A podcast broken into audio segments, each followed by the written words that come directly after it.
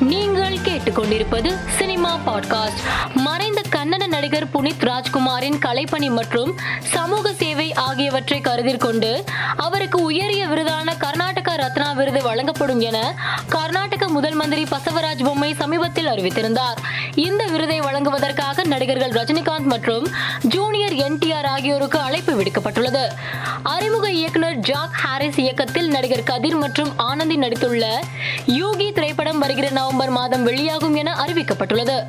அசோக் செல்வன் அபர்ணா பாலமுரளி ரித்து வர்மா சிவாத்மிகா ராஜசேகர் ஆகியோர் முக்கிய படத்தில் நடித்துள்ள நித்தம் ஒரு வானம் படத்தின் ட்ரெய்லரை படக்குழு வெளியிட்டுள்ளது. இன்று பிறந்தநாள் கொண்டாடும் ராகவா லாரன்ஸ் தனது பிறந்த நாளில் நடிகர் ரஜினிகாந்தை சந்தித்து ஆசி பெற்றுள்ளார். இது தொடர்பான புகைப்படங்கள் இணையத்தில் வைரலாகி வருகிறது. பீச்சாங்கை என்னங்க சார் உங்க சட்டம் உள்ளிட்ட படங்களில் நடித்த ஆர் எஸ் கார்த்திக் தற்போது கதையின் நாயகனாக நடித்திருக்கும் போர்க்குடி படத்தில் இடம்பெற்றுள்ள முதல் பாடலான வீச்சருவா வீசி வந்தோம் என தொடங்கும் பாடலுக்கான வீடியோவை படக்குழு வெளியிட்டிருக்கிறது. ரிஷப் ஷெட்டி இயக்கத்தில் சமீபத்தில் வெளியான காந்தாரா திரைப்படத்தை நடிகர் ரஜினிகாந்த் பாராட்டியிருந்தார். இந்நிலையில் இயக்குனர் ரிஷப் ஷெட்டி ரஜினியை நேரில் சந்தித்து நன்றி தெரிவித்துள்ளார். மேலும் அவர் பதிவிட்டிருப்பது நீங்கள் எங்களை ஒரு முறை புகழ்ந்தால் அது நூறு முறை புகழ்ந்த மாதிரி.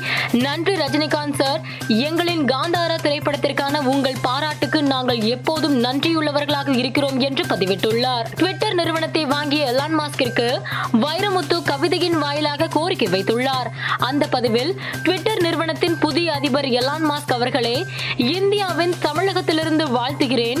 வலதுசாரி இடதுசாரி இரண்டுக்கும் ட்விட்டர் ஒரு களமாகட்டும். ஆனால் பொய் செய்திக்கும் மலிந்த மொழிக்கும் இழிந்த ரசனைக்கும் இடம் தர வேண்டாம். உலக நாகரிகத்தை ஒழுங்குபடுத்துங்கள் என குறிப்பிட்டுள்ளார்.